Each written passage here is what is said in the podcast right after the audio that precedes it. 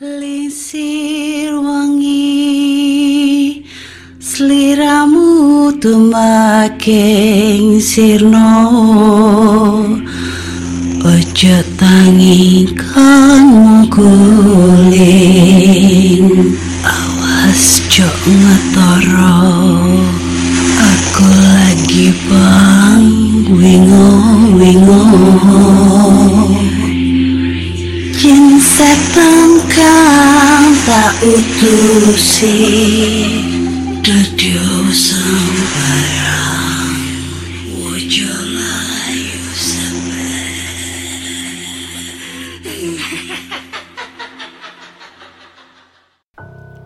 Hai Rek, iyo apa kabare? Ketemu lagi dengan aku si Ana di podcast Kisah Horor dan kita bertemu di episode 278.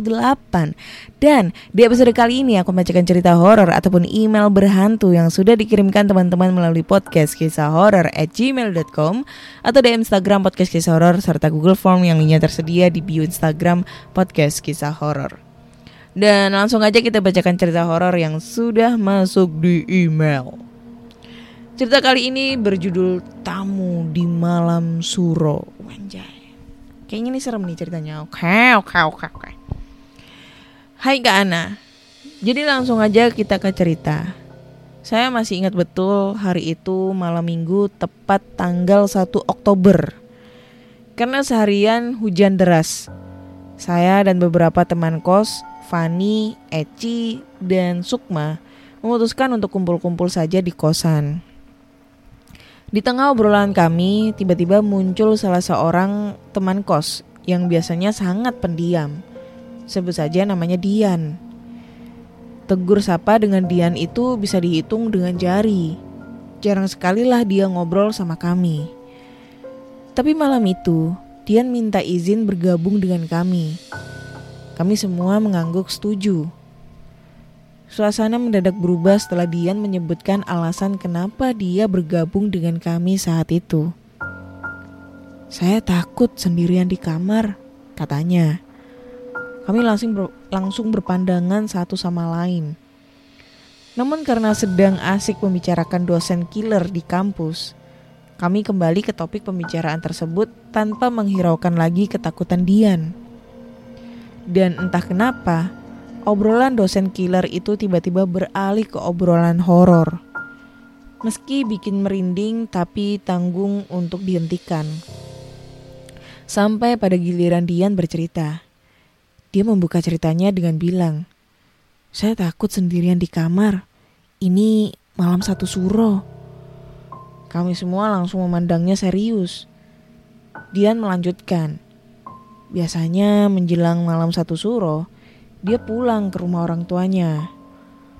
Orang tuanya menganut ajaran kejawen dan selalu melakukan ritual pencucian keris di malam satu Suro. Ayah Dian baru saja meninggal awal tahun kemarin dan ibunya tak bisa membiayainya pulang untuk melakukan ritual. Saya memperhatikan wajah Dian gelisah saat bercerita pada kami. Mendadak saya merinding dan mengalihkan pandangan pada tempat lain. Saya tak berani menatap Dian, apalagi dia mempunyai rambut yang sangat panjang. Jadinya kayak gimana gitu ngelihatnya. Tiba-tiba aku ingat dia pernah menceritakan tentang rambutnya itu, yang katanya tidak pernah dipotong sejak kecil. Pernah sekali waktu ayahnya menyuruhnya memotong rambut, namun setelah rambut Dian dipotong, mendadak dia sakit keras sampai dokter pun tidak berhasil mendiagnosanya penyakitnya itu apa. Akhirnya Dian disembuhkan berkat bantuan paranormal. Lanjut pada cerita tentang malam satu Suro. Entah kenapa, sejak semalam dia itu gelisah dan gak bisa tidur karena terus memikirkan keris yang seharusnya dimandikan pada malam satu Suro.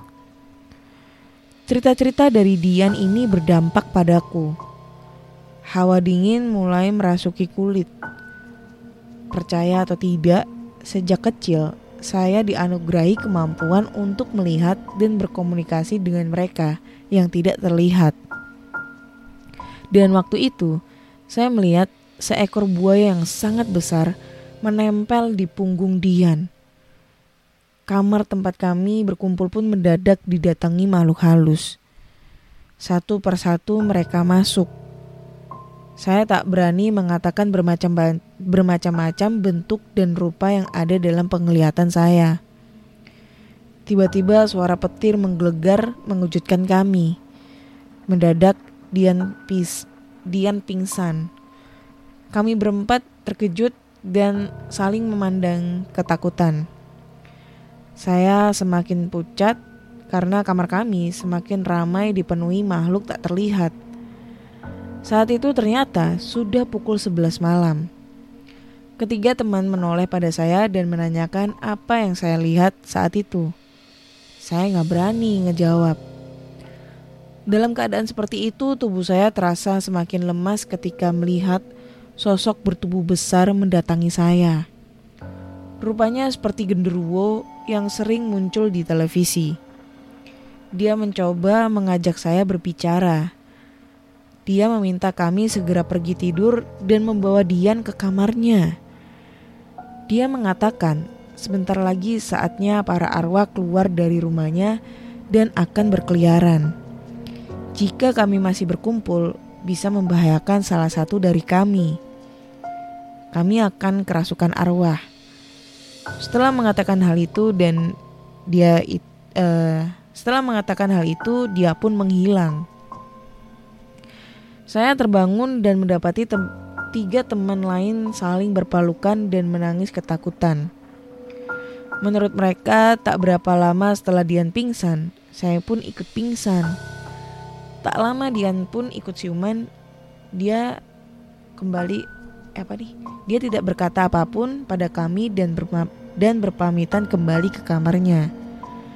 Saya meminta Fani, Eci, dan Sukma agar menyudahi malam itu dan segera pergi tidur. Saat itu waktu sudah menunjukkan pukul 11.30 malam. Kami pun bergerak menuju kamar masing-masing. Sekian cerita dari aku, Kak. Oke, cuma gitu doang.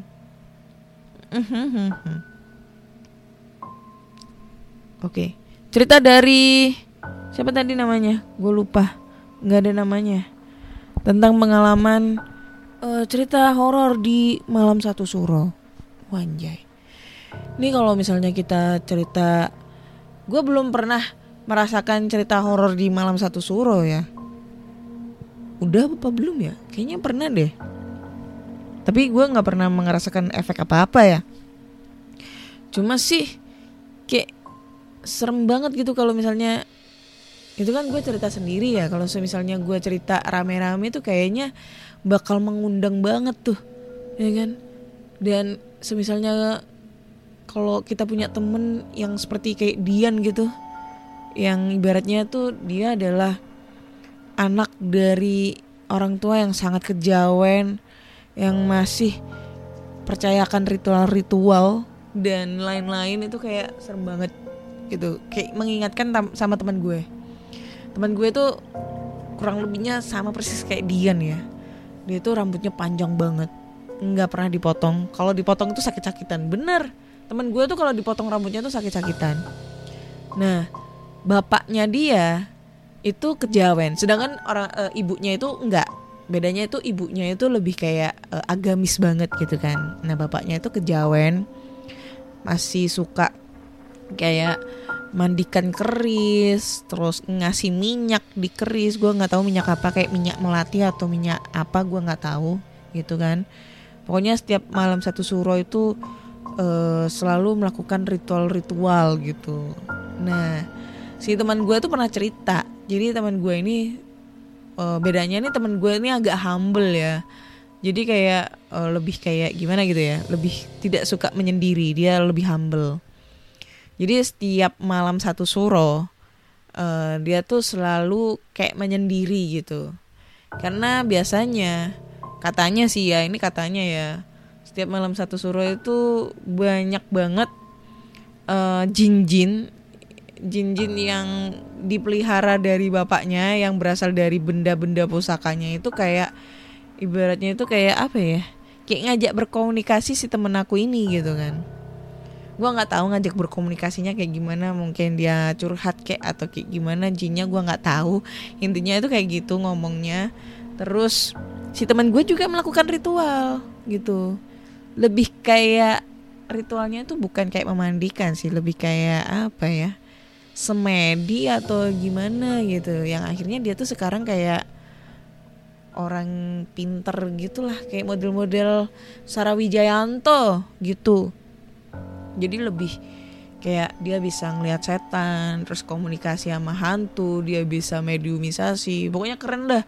Gue punya teman kayak gitu, cuma sekarang gue udah jarang ketemu sama dia. Dia udah pindah di Jogja gitu kan. Dia tuh pokoknya sering setiap malam satu Suro, setiap hari Selasa Kliwon, Selasa Legi sama Jumat Kliwon itu dia sering banget ketemu sama hantu. Paling maksudnya dalam hari-hari itu tuh paling banyak dia berkomunikasi dengan jin atau setan, yang sehingga menguras tenaganya dia. Jadi biasanya kalau di hari-hari itu dia lebih memilih untuk tidur gitu, tidur di awal. Dia nggak mau kelayapan di luar atau mungkin masih nongkrong atau kayak gimana, dia nggak mau. Dia lebih memilih untuk tidur supaya dia mengunci energinya untuk nggak berkomunikasi dengan makhluk halus, katanya sih kayak gitu. Dan itu benar. Temen gue rambutnya panjang banget, sepantat cuy, sumpah. Tapi sampai sepantat itu kayak stuck gitu di situ, kayak nggak bisa panjang lagi. Dan dulu tuh dia pernah waktu kecil itu dipotong rambutnya gitu kan. Maksudnya itu kan kayak ngeganggu banget gitu loh, biar pemikirannya tuh kalau misalnya guru nerangin itu dia kedengeran atau apa, biar nggak ganggu rambutnya. Tapi pas dipotong, dan itu motongnya juga nggak begitu banyak ya, dikit gitu kan, itu dia langsung sakit 3 hari 3 malam cuy, kayak demam gitu 3 hari 3 malam. Dan semenjak itu dia nggak berani motong gitu, motong rambutnya. Katanya sih kayak rambutnya dia itu menyatu dengan rambu lalu lintas kali ya, rambut yang ngejaga dia gitu. Pokoknya gitu deh, yang ngejaga dia itu, khodamnya dia itu cewek yang rambutnya panjang juga. Jadi kalau misalnya rambutnya dipotong, si khodamnya itu, jin yang ngejaga dia itu marah, yang ngebuat si temen gue itu sakit. Kayak gitu sih. Mungkin si Dian juga kayak gitu, cuma gue gak tahu sih. Gitu guys. Serem. Lumayan sih ya. Kalau gue dihadapin dengan teman kayak gitu ya lumayan serem anjay. Maksudnya yang kayak Dian ya. Teman gue kan gak kayak Dian tuh. Oke, next. Lanjut ke cerita berikutnya. Next di cerita berikutnya ini. Lanjut. Hai Kak Ana, perkenalkan nama aku Dian. Aku cowok ya Kak ya. Jadi maaf kalau misalnya diceritain aku ini banyak tiponya. Jadi pengalaman ini gue dapat waktu acara team building di Bogor. Waktu itu kita sewa villa di daerah Sentul Bogor.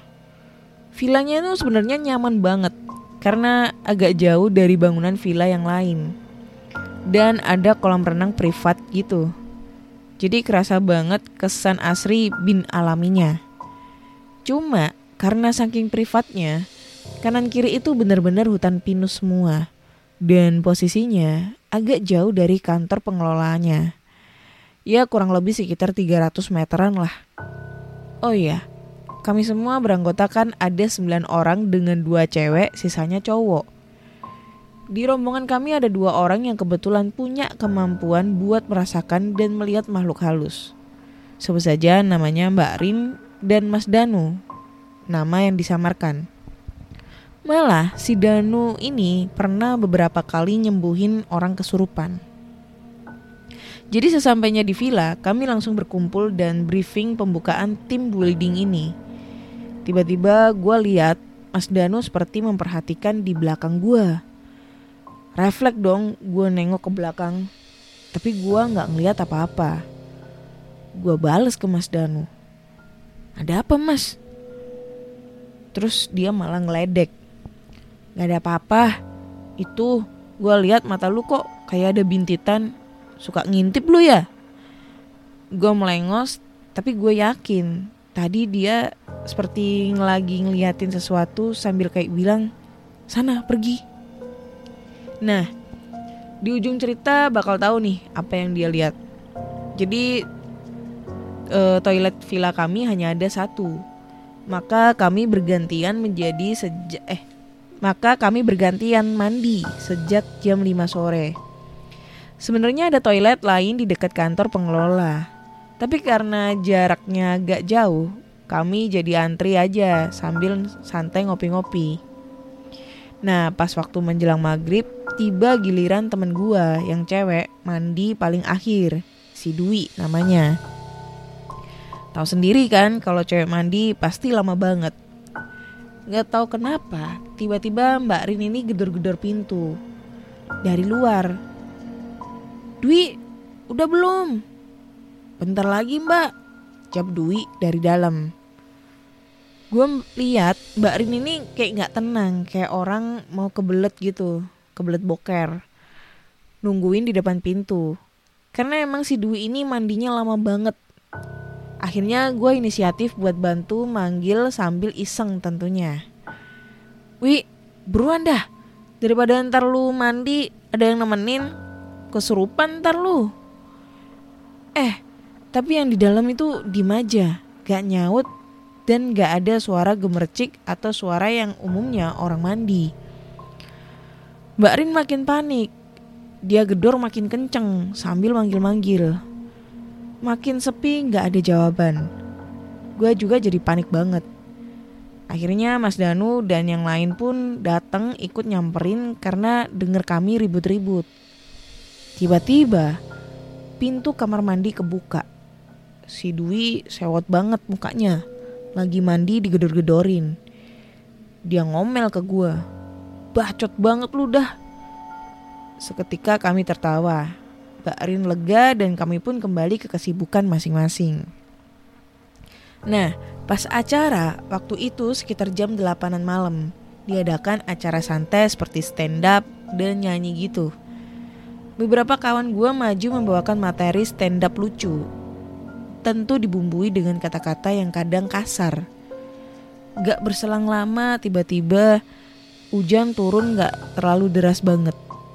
Tapi karena mungkin ini di gunung ya, jadi agak berkabut gitu. Tapi justru suasana kayak gini yang semakin menghangatkan kebersamaan kami. Saat stand up berlangsung, kami tetap tertawa lepas. Seakan lupa kalau kami di tempat baru dan gak tahu ada siapa aja di tempat ini. Kami lihat wajah Mbak Rin itu agak aneh. Seperti melihat ke arah atas tangga. Tapi mukanya masih coba santai gitu. Pas lagi ketawa keras, tiba-tiba angin kenceng banget dan pintu belakang yang sebelumnya ketutup rapat jadi kebuka dengan keras.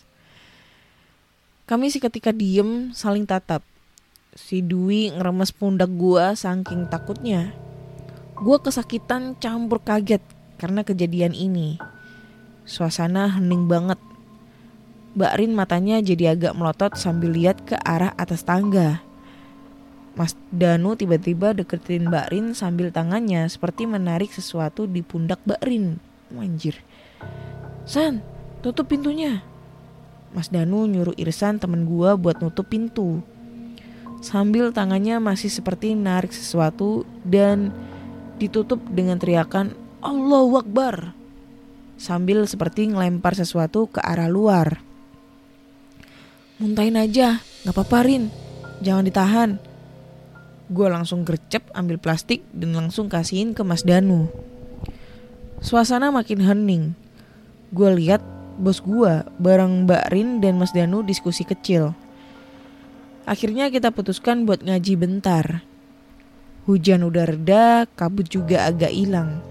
Sejam kemudian acara dilanjut bakar-bakar sampai jam 1 malam. Suasana kembali cair seolah-olah kami udah melupakan kejadian tadi. Karena kebetulan villa yang kami sewa hanya ada 2 ruangan, bawah ruang santai dan atas ruang tidur luas dengan 10 matras. Maka diputuskan untuk ceweknya tidur di atas dan para cowok tidur di bawah dengan mindahin beberapa matras di bawah. Tapi karena agak takut, Dwi dan Mbak Rin minta ada beberapa cowok yang tidur di atas. Setelah diskusi akhirnya kami setuju, tapi dengan syarat dikasih sekat kain buat pemisah. Gua sama Irsan dapat jatah tidur di atas. Sebenarnya gua takut karena kejadian tadi. Tapi karena rame, it's okay lah, gak apa-apa. Sekitar jam 3-an, gue denger kayak ada orang naik turun tangga bolak-balik. Kata gue, anjir banget nih, siapa sih ini? Gue bangun, dan tiba-tiba gue denger ada yang manggil. Di, lu bangun ya? Yang ternyata itu Mbak Rin. Iya, kenapa Mbak? Ke bawah yuk ah. Udah mau subuh juga ini. Gue gak bisa tidur nih dari tadi. Kenapa? Ntar lah pas pulang gue ceritain. Ya udah, gue bangunin Irsan juga ya. Dan akhirnya kita bangun sampai subuh dan siang harinya kita pulang. Nah pas pulang di mobil, pas kami pulang dari villa itu, Mbak Rin dan Mas Danu cerita. Jadi pas awal-awal kami datang dan briefing awal, Mas Danu tuh ngeliat ada mbak-mbak berdiri ngeliatin kami di belakang gue. Dan itu pas di belakang. Mbak Rin sebenarnya juga ngeliat, tapi dia gak berani, makanya dia diem doang. Nah pas sorenya, alasan kenapa Mbak Rin teriakin si Dwi ke kamar mandi, itu karena Mbak Rin itu ngeliat sosok hitam, tinggi besar, ngikutin Dwi masuk ke kamar mandi. Mbak Rin khawatir kalau makhluk tadi itu gangguin Dwi apalagi sampai kesurupan. Puncaknya, malam pas lagi acara keakraban, si penunggu vilanya itu gak suka karena kita terlalu ribut dan ngomong kasar. Mbak Rin ngeliat sosok tinggi, hitam, rambutnya panjang melototin dia. Lama-lama si makhluk itu tiba-tiba kayak nyerang gitu, mau masuk ke Mbak Rin. Untung masih ada Mas Danu yang gercep. Nah, pas malam harinya, Mbak Rin masih aja nih digangguin sama makhluk tadi. Kata Mbak Rin, makhluknya itu gak nunjukin wujudnya lagi, tapi ganggu lewat bau amis yang nyengat banget dan berisik naik turun tangga. Jadi hikmah yang gue ambil dari pengalaman gue ini, selalu jaga sikap dimanapun kita berada, apalagi di tempat yang baru kita kunjungi. Dimana bumi dipijak, disitulah langit dijunjung. Maaf kalau mungkin ceritanya kurang seram, tapi pengalaman gue ini sukses bikin gue meriang keesokan harinya. Gak tahu kenapa, masuk angin kali ya. Thanks Kak Ana udah diceritain. Oke. Kalau ini sih ceritanya lumayan serem anjir. Beneran serem. Gue gak bisa ngebayangin kalau di villa-villa gitu ya bakal ada kejadian horor apa gitu. Nih masalah villa ya. Kaget gue kaget dengan suara saya sendiri. Sebenarnya sih pengalaman gue ini gak begitu serem ya. Ini gue udah cerita apa belum ya kemarin ya? Belum kayaknya ya. Jadi gue cerita nih, tapi ini serem anjir. Untung ya di situ ada Mbak Rin dan Mas Danu. Coba kalau nggak ada Mbak Rin sama Mas Danu, anjay, mau jadi apa itu kalian ya? Si Dwi diikutin genderuwo, si Dian tuh si pencerita diikut, di belakangnya ada Mbak Kuntil. Apalagi, aduh, gue nggak bisa ngebayangin kalau gak dengar suara naik turun tangga sama bau amis nyengat. Tuh, gue dari tadi ngeliatin di arah depan anjay, kamar gue. Kan gue sering cerita nih, depan kamar tuh, pintu kamar tuh gak pernah gue tutup. Gue tidur di atas sendirian. Teras depan itu, kalau pintu dibuka ini kan udah teras depan buat ngejemur baju. Lampunya itu suka mati. Entah kenapa setiap diganti lampu itu mati coy. Padahal tuh lampu baru, tapi mati gitu. Maksudnya nyala tiba-tiba mati. Aduh gak tau lah. Jadi nih gue mau sedikit cerita ya tentang pengalaman horor di villa.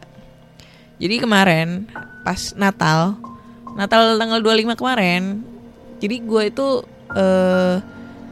ada collab sama Lonceng Misteri gitu. Nanti kita juga ada cerita horor nih di podcast kisah horor bareng Mas Gilang ya.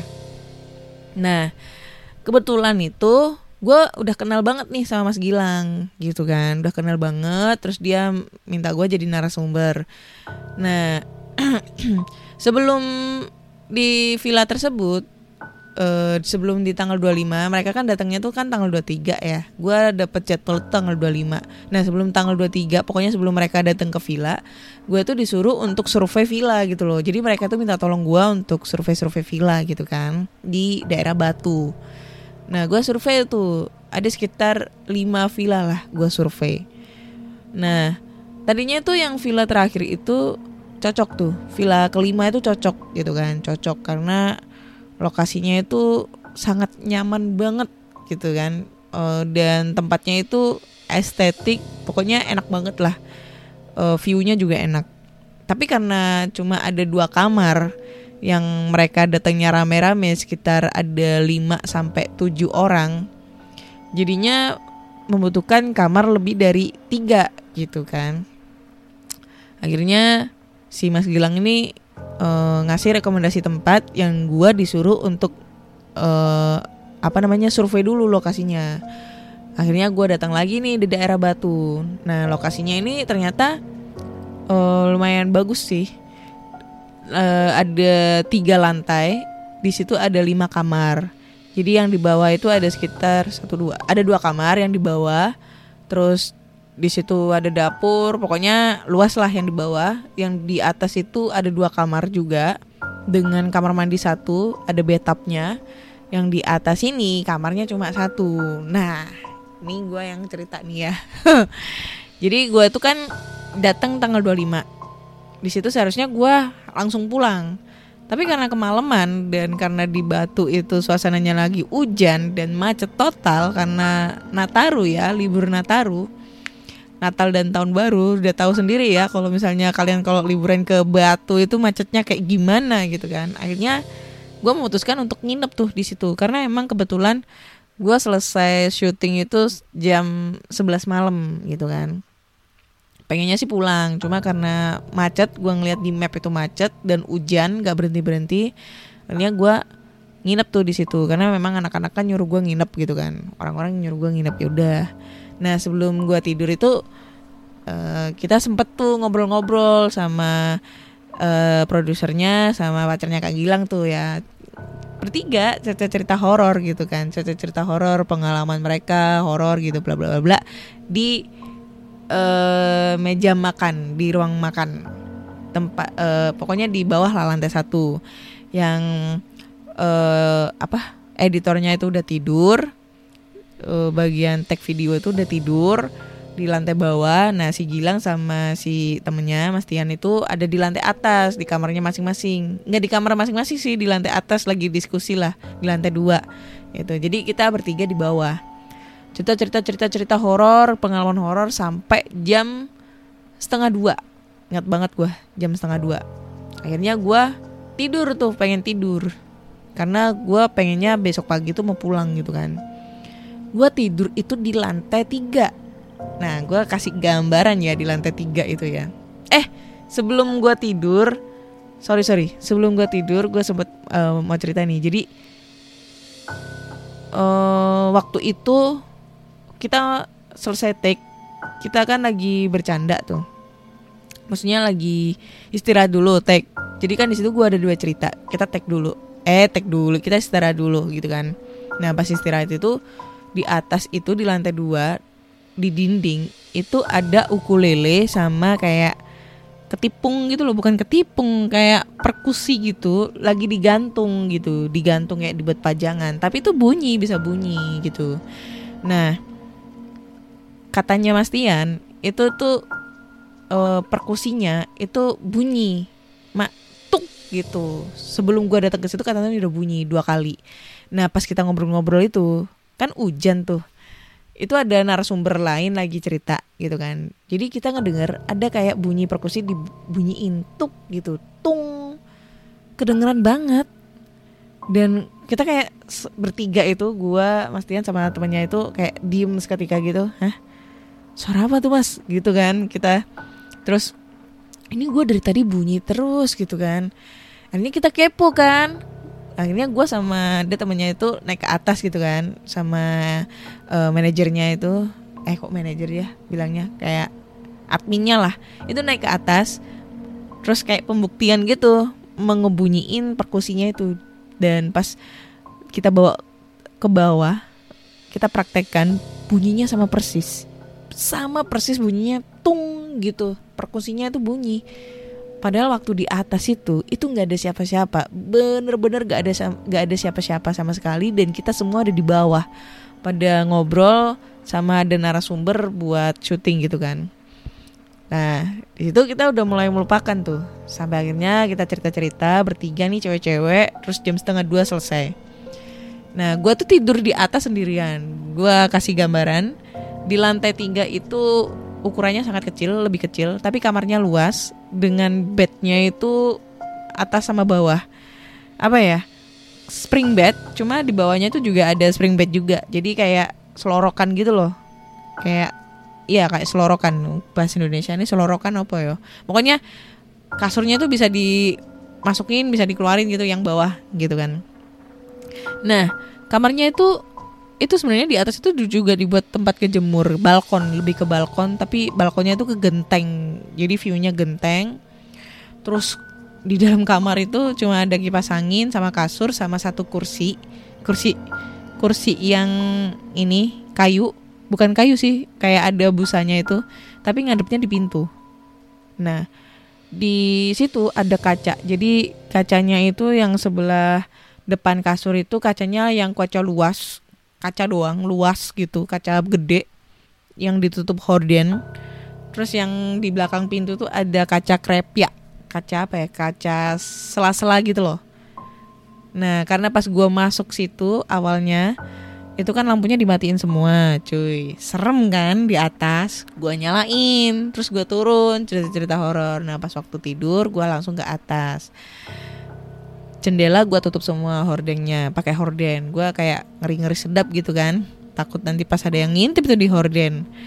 Nah jendela yang sela-sela itu gue tutup juga tuh.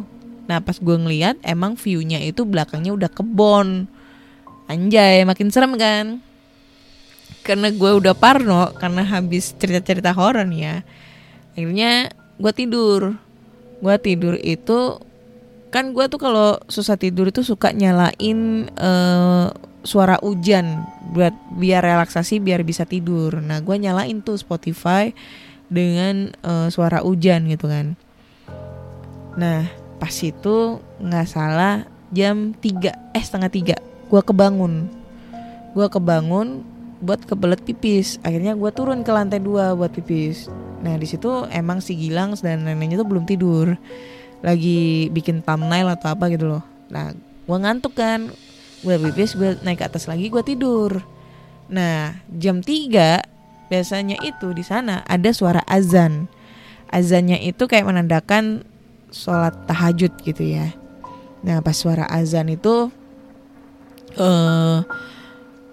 apa namanya, gue kayak ngerasa gak nyaman gitu. Pokoknya gak nyaman banget deh. Gak nyaman, kayak gue tuh kayak berhalusinasi ada orang yang duduk di kursi tersebut, kursi yang ada pintu gitu kan.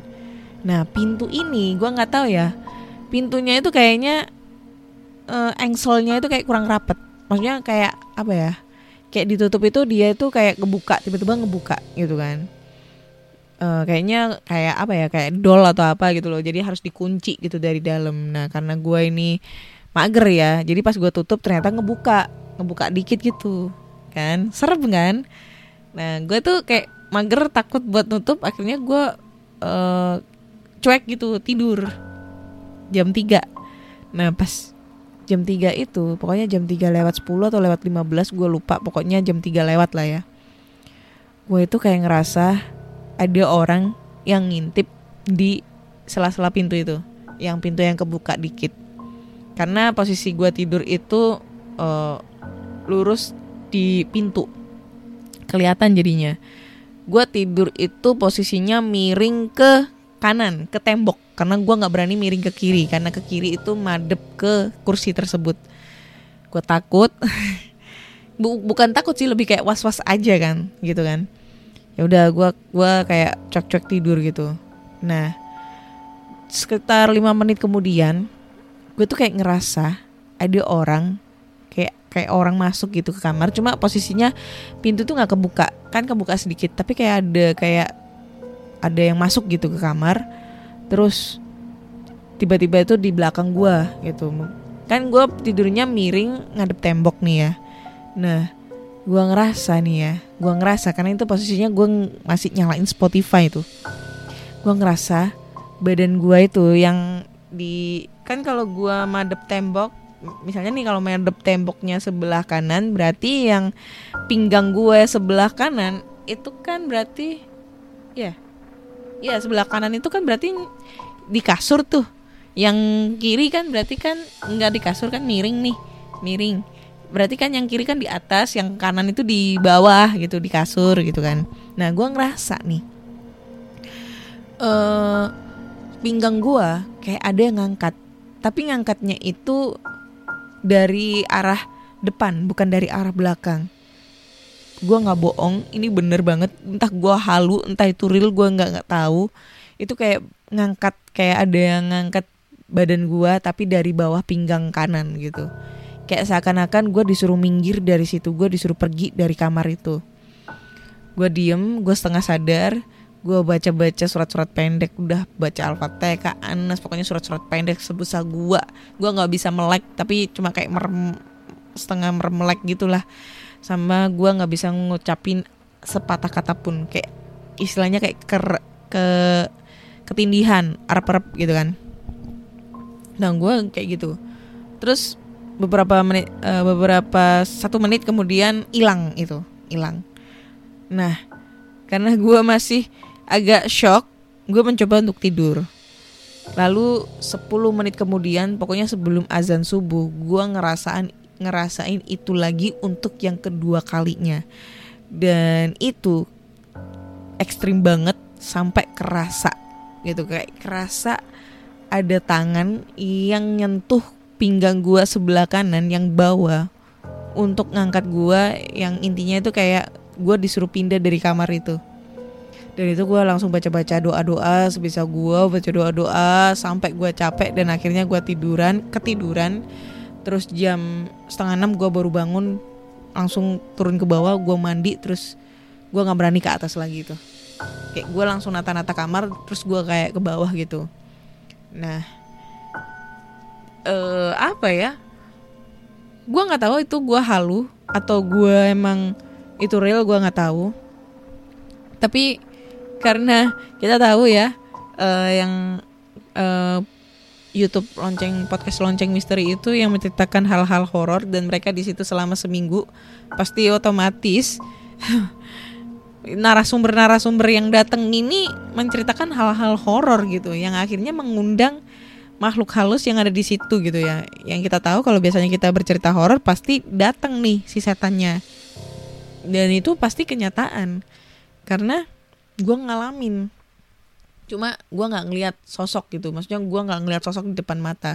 Gue cuma ngalamin hal-hal yang ngebuat gue itu kayak agak sedikit shock aja sih. Maksudnya bukan shock sih ya, kayak lebih ke apa ya, was-was gitu loh, arep-arep. Itu sebenarnya gue kalau arep-arep sih udah bolak-balik sih, kayak gitu ya, sleep paralysis itu udah bolak-balik gitu.